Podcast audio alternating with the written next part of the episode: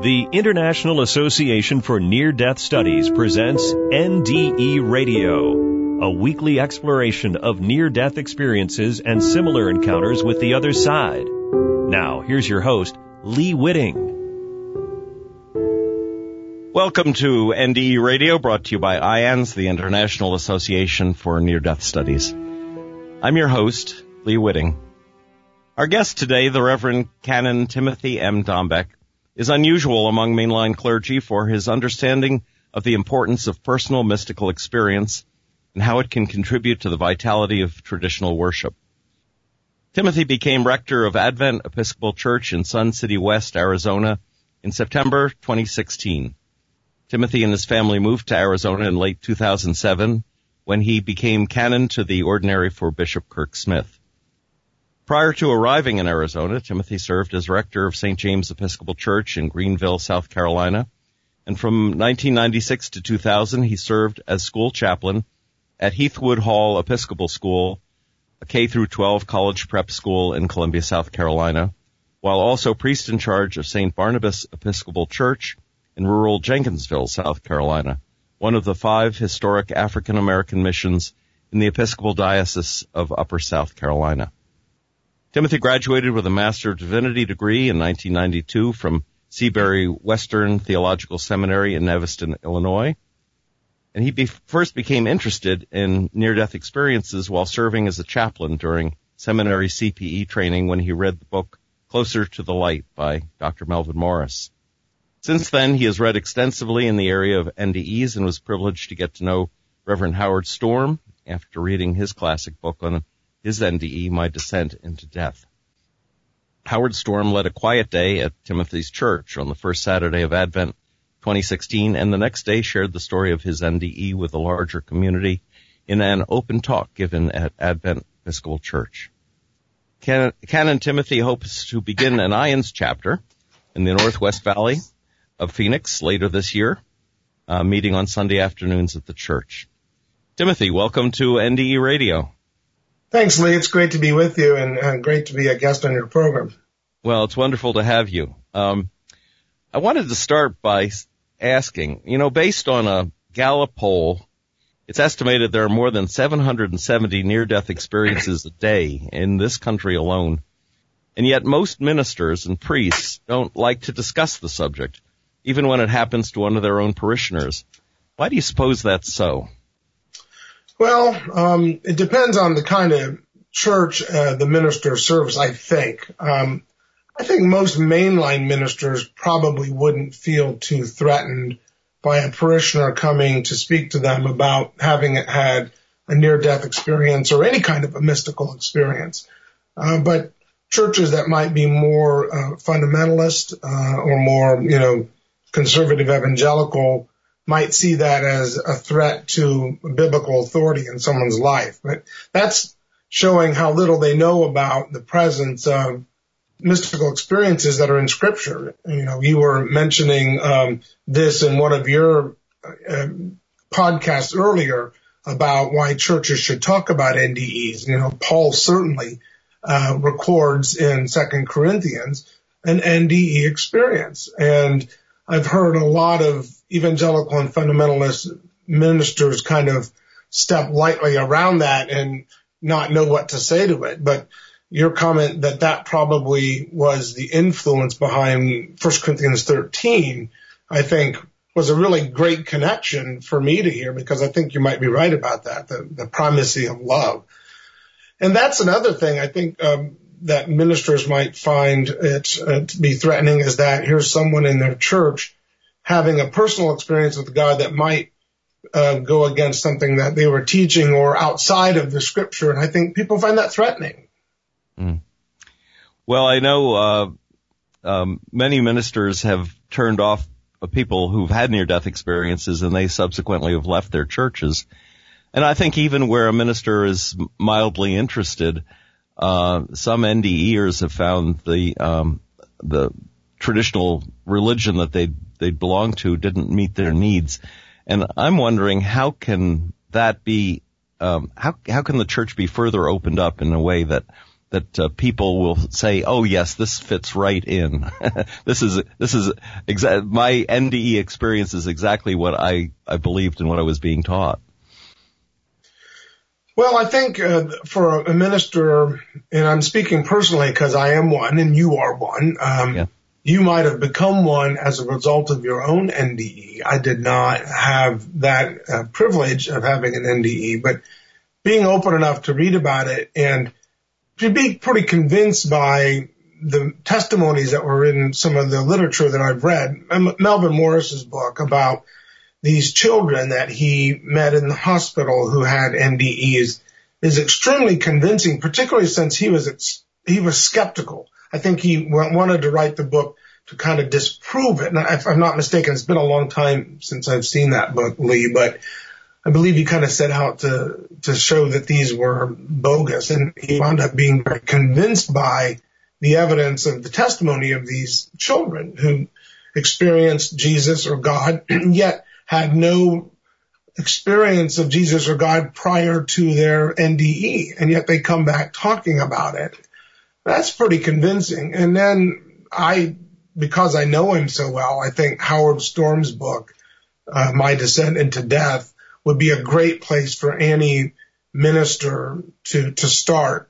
Because here's a gentleman who was an atheist. And I mean, he was a paint blistering off the walls profanity atheist who who really didn't have any listening for God or and thought people who believed in God were crazy.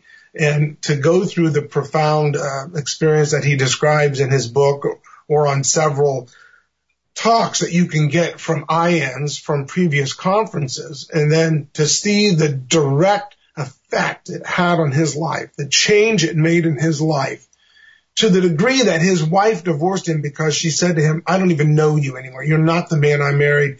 And, and he had to accept that because that was her choice.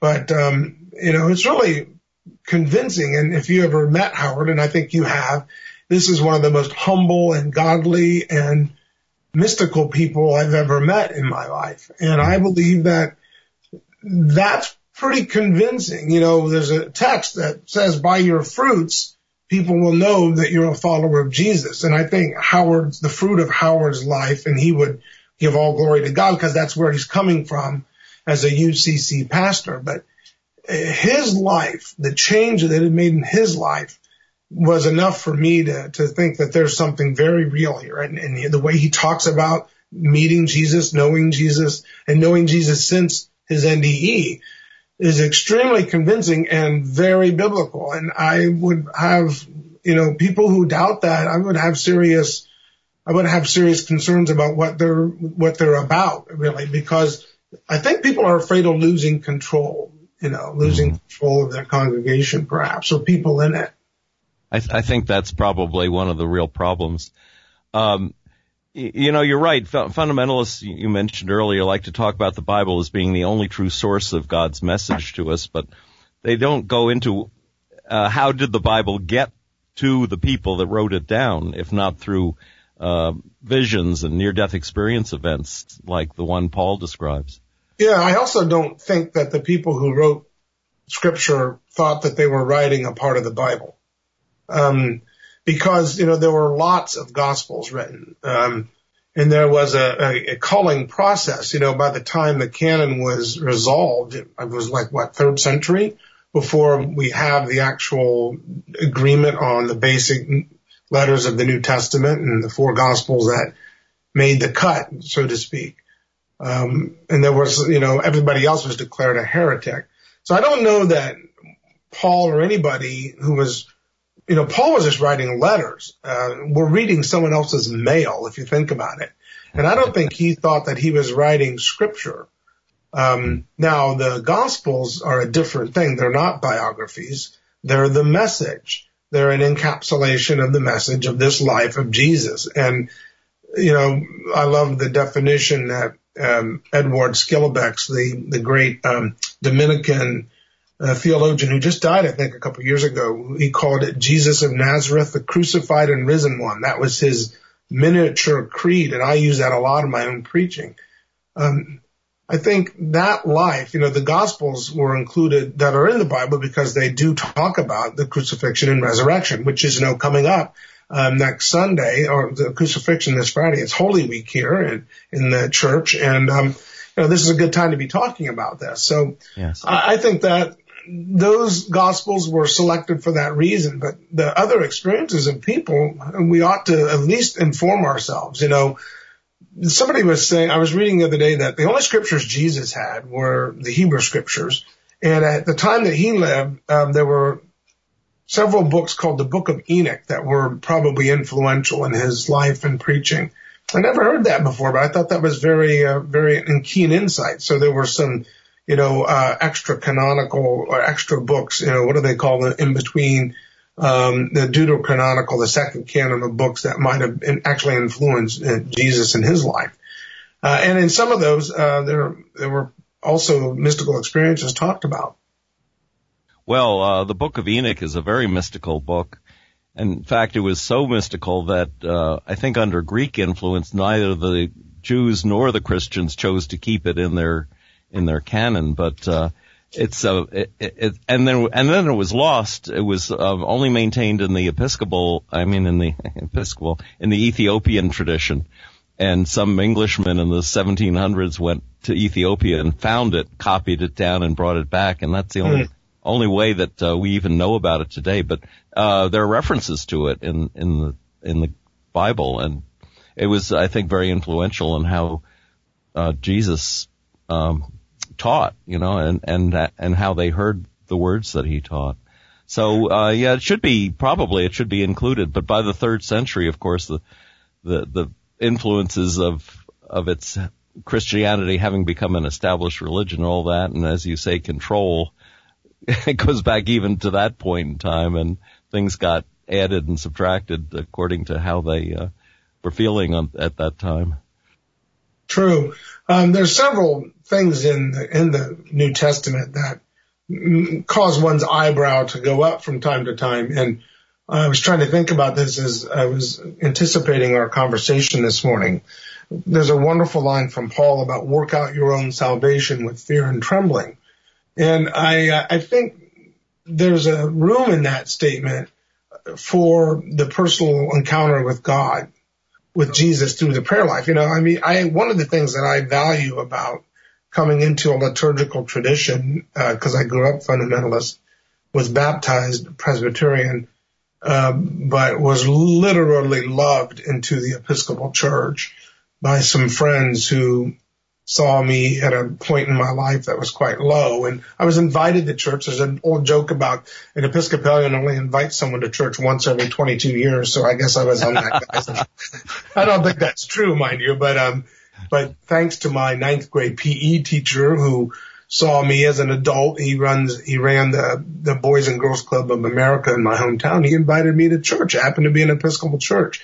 And Lee, you'll find this interesting. I, I'm quite certain that the, what I went to, the service I went to with them was Maundy Thursday. And I continued with Good Friday, the Vigil and Easter Day, and it changed my life. I mean, I was saying this yesterday, um, uh, preaching before the, the good, I mean, the, before the Passion Gospel on Palm Sunday, that experiencing Holy Week transformed my life. And I was inviting people, if you haven't done this, walk the way of the cross this week and you you will have a profound spiritual experience if you're open, your heart, open your mind, reflect on these stories and let the narrative and the spirit speak to you. And I think that that's um, what a lot of churches are missing when they, you know, have stages covered in ferns and they've got rock bands up there and all that. And it's all well and good. It's all entertaining, but the original story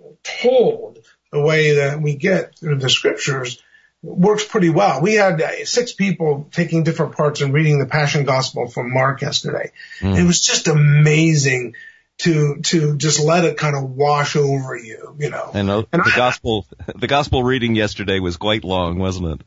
Well, yeah, and that's okay. I, I mean, oh, it was terrific. I, I don't make any apology for the length of purposes during Holy Week because you know, the church sometimes people say the church asks so little from its followers. Well, there's one week a year where I really expect my people be in church this week. Give one week back to God and let it transform you because those stories work on you that way. And I, and that's what I love about the liturgical church, you know, is mm-hmm. that, that we allow the space for that. We had so many comments from people yesterday about how, how powerful that service was. And that's what transcendent worship can do, you know. And that's why I like being an Episcopalian because I think when we do our liturgy well, it helps people have a transcendent moment. Right. And, and yet those transcendent moments that we, uh, that we love so much in the tradition are also freely available to people who have other yes. mystical experiences even to this day. Absolutely. And so, and so what, when you hear of uh, someone having a near-death experience that changes their life, like uh, Howard Storms, mm-hmm. you've got to you've got to um, take that into account as well. And sometimes that speaks to people more uh, strongly than than um, the traditional readings about Jesus because they have heard it, you know, their whole lives, and and it's become a habit for them. But something as startling as uh, a Storm's experience can can open their eyes again. Yeah, there's another there's another great um, set of books out there by George Ritchie. His his mm. near death. In fact, he was the guy I think that um, Ray Moody met and began to be inquiring about near-death experiences. That's uh, that's right. Yeah. Yeah, and George Ritchie's books uh, are really quite moving. Particularly, I'm looking over my bookshelf, Order to Return, which is the old, it's the reprint version of Return from Tomorrow, and those were also very profound uh, experiences of near-death. Shoot, about anybody who has one, one of the biggest things uh, that transforms them is they are no longer afraid of death whatsoever. You know, now Jerry Seinfeld said, you know, death is the number one fear in America, even more so than public speaking. He said, just can you imagine? He says, at every funeral, most people would rather be the person in the coffin than the person giving the eulogy. wow. And then, and then you look at those kids that just spoke, uh, you know, at, at the marches in Washington right. and all around the country and how 11 year olds could stand up and speak with fervor because they were being so moved by the, the, the horror of the deaths at their school. Um, yeah. It's, a, it's incredible. I, I wanted to ask you in your seminary training, um, did, did near death experience ever come up in your classes? No, uh, no, it didn't. Um, I mean, transcendent worship, yes, but not near death experiences. I, I, that was completely outside. You know, and the reason I was looking at Melvin Morse's book while I was in CPE, which was at Lutheran General, um, your producer probably knows what that is in, in, um, in Chicago, um, Park Ridge, um, huge hospital. And, um, I was doing my CPE on the pediatric unit. Mm-hmm. And I had a, I had a kind of a quote unquote famous um, patient, a, a, young man who who was dying of leukemia, and um, his father had fathered twins with another woman, not his wife. They were, and he was suing to have bone marrow transplanted from the twins. You might remember this in the news back in 1990. He was trying to sue to get a bone marrow donation from these little kids. I mean, they're, they're, they're not even probably a year or a year and a half old. Well, of course he lost, but that was in the news and all that. And uh, I just needed to know a little bit about, you know, do, you know, my friend, he eventually did die, but I just wanted to know more about being the youngest of six sons. I never had any younger kids around me much. So this was a whole new experience for me. And I wandered across that book and read it and it was really, really transformative for me. Um, I, and I, I was able to help a young man who was going into surgery and he was terrified he was going to die. And I tried to comfort him and say, look, you know, you're probably not going to die. This is a pretty cupcake surgery, but even if you did, it's going to be okay, but you're not going to die. It's going to be all right. Well, he wanted, he did die. And I think in some ways he kind of, his fear kind of helped him along with that. And I don't understand that, but I'm sure he found it to be not as frightening as he was um, thinking it would be. Well, the work as a chaplain that I did, uh, and it is stress is the number one killer. No matter what the diseases you have, when you're in the hospital, if you can be calmed down and if you can get a broader picture, uh, it really takes away the stress. And one of the one of the tools I used constantly was telling people about near death experiences, the stories of other patients in that hospital what uh, what they had experienced when their heart stopped briefly. Mm-hmm. They found it so comforting because suddenly they saw that there, no matter what their faith tradition was, there is an afterlife and God loves us. And yeah, uh, that's very comforting indeed. It, it's so important. I, um, Timothy, I want to ask you. Um, Catholics acknowledge the visions of saints. Uh, they don't usually do it until the saint, until the person has died. But you know, they they do acknowledge that there is an ongoing conversation between us and God, at least for some people. Do Episcopalians deal with visions that same way? Are there saints that um, that uh, become a uh, that, that add to the liturgy apart from the Bible? Well, uh, I don't know about visions. Um, there are, there is, you know, we have a, in fact, it just was approved. Um, we have a book of the calendar of saints called, um, a great cloud of witnesses. And, um, and we use it as kind of a hall of fame of the faith, you know, and we find, uh, their examples of living and perhaps dying to be exemplary for our own life, you know, and to remind us that, uh, we're not alone in our struggles, but also that we're, we can do what they did. I mean, most of the saints are just common, ordinary people. And this brings up a story I wanted to tell you. Um, many years ago, I was on retreat at the Benedictine Abbey, Prince of Peace Abbey in Oceanside, California. It's a wonderful place. And I was having breakfast one morning with one of the brothers there. And he was just having the time of his life, just a delightful, and this guy's really at this point probably 80 something, and he was just a delightful man with these corny jokes and just having the best time. And he said, he told me a joke and I was laughing. He said, I told that last week to Mother Teresa. And I said, come again? He goes, yeah, I had breakfast last week with Mother Teresa. This is when she was coming through the U.S. Yes. And I just find that people like who, who are extremely holy are extremely free, human, down to earth, and that is uh, an example that we can all learn from. Don't take yourself too seriously. You know, that's mm-hmm. Howard Storm. Howard never takes himself too seriously. Neither did this particular monk. You know, uh, if you got a minute, I had a really interesting experience at that abbey. Um, it was my one of my first uh, mystical experiences ever. Um, I'd gone to Compline in the chapel that night, and Compline in the Roman Catholic church is virtually identical to what we have in the Episcopal Book of Common Prayer. I think um, the 79 prayer book revision, we just borrowed it. You know, there was so much liturgical sharing then following Vatican II. Yes. And um, so he said, let us confess our sins against God and our neighbor, and we all went silent. And there was this huge, huge icon of, of Christ, uh, you know, seated on the teaching chair with his two fingers up in the air and his finger and thumb touching.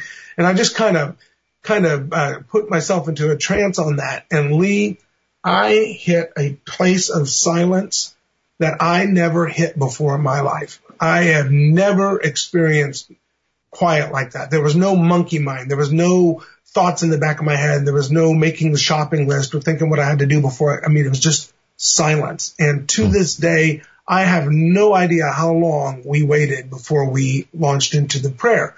It could have been 10 seconds. It could have been 10 hours. I literally had a out of time experience. Never had that happen before.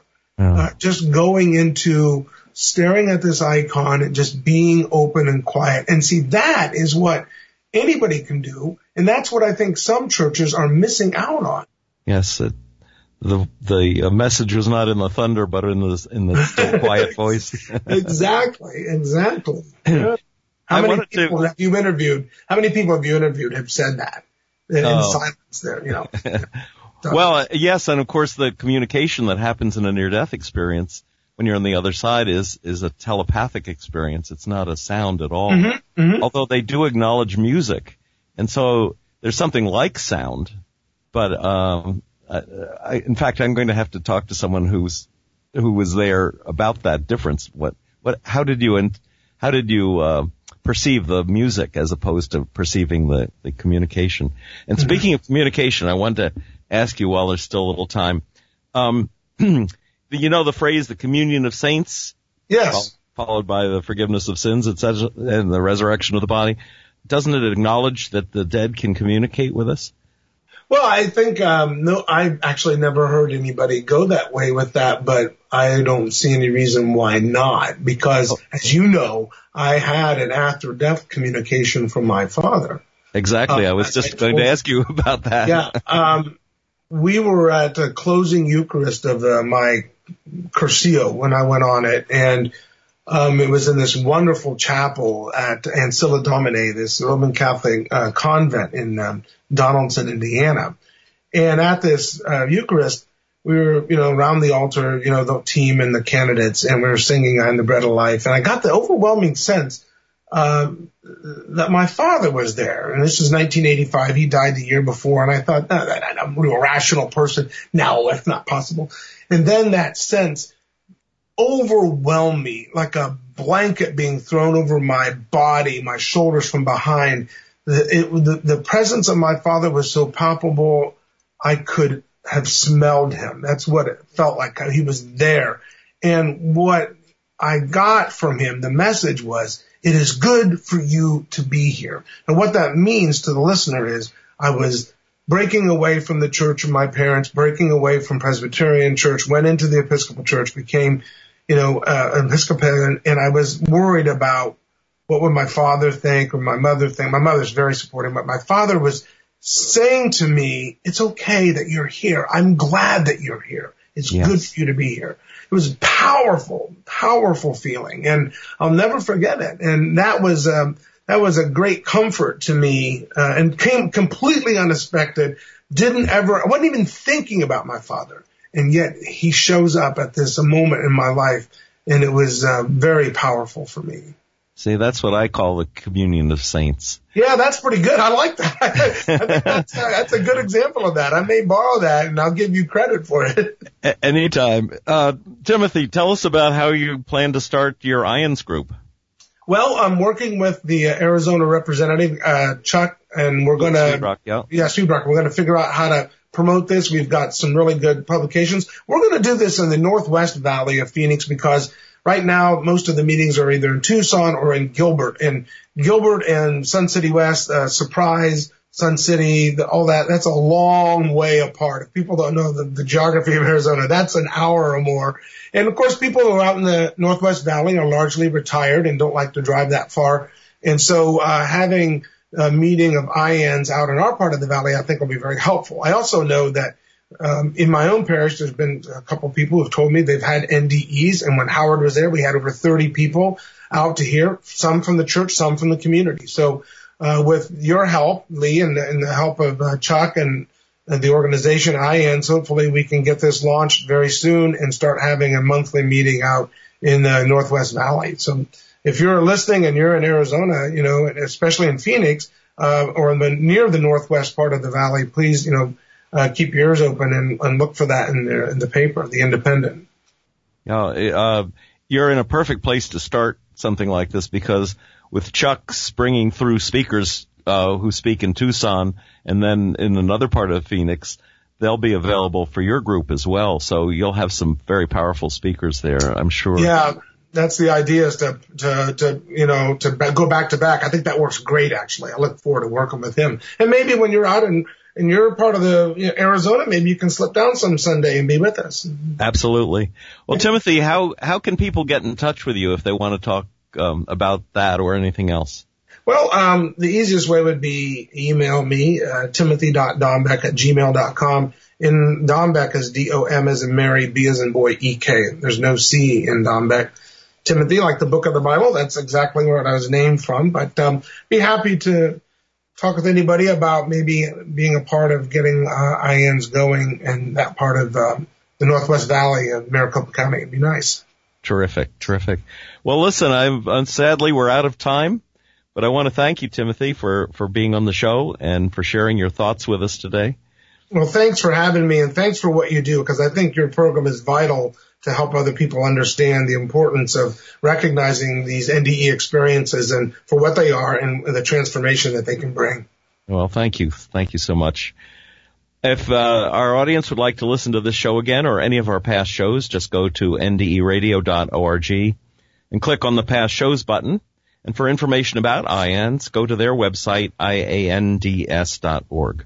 And join us again next Monday, 11 a.m. Eastern, for more NDE Radio. This is Lee Witting saying thanks for listening.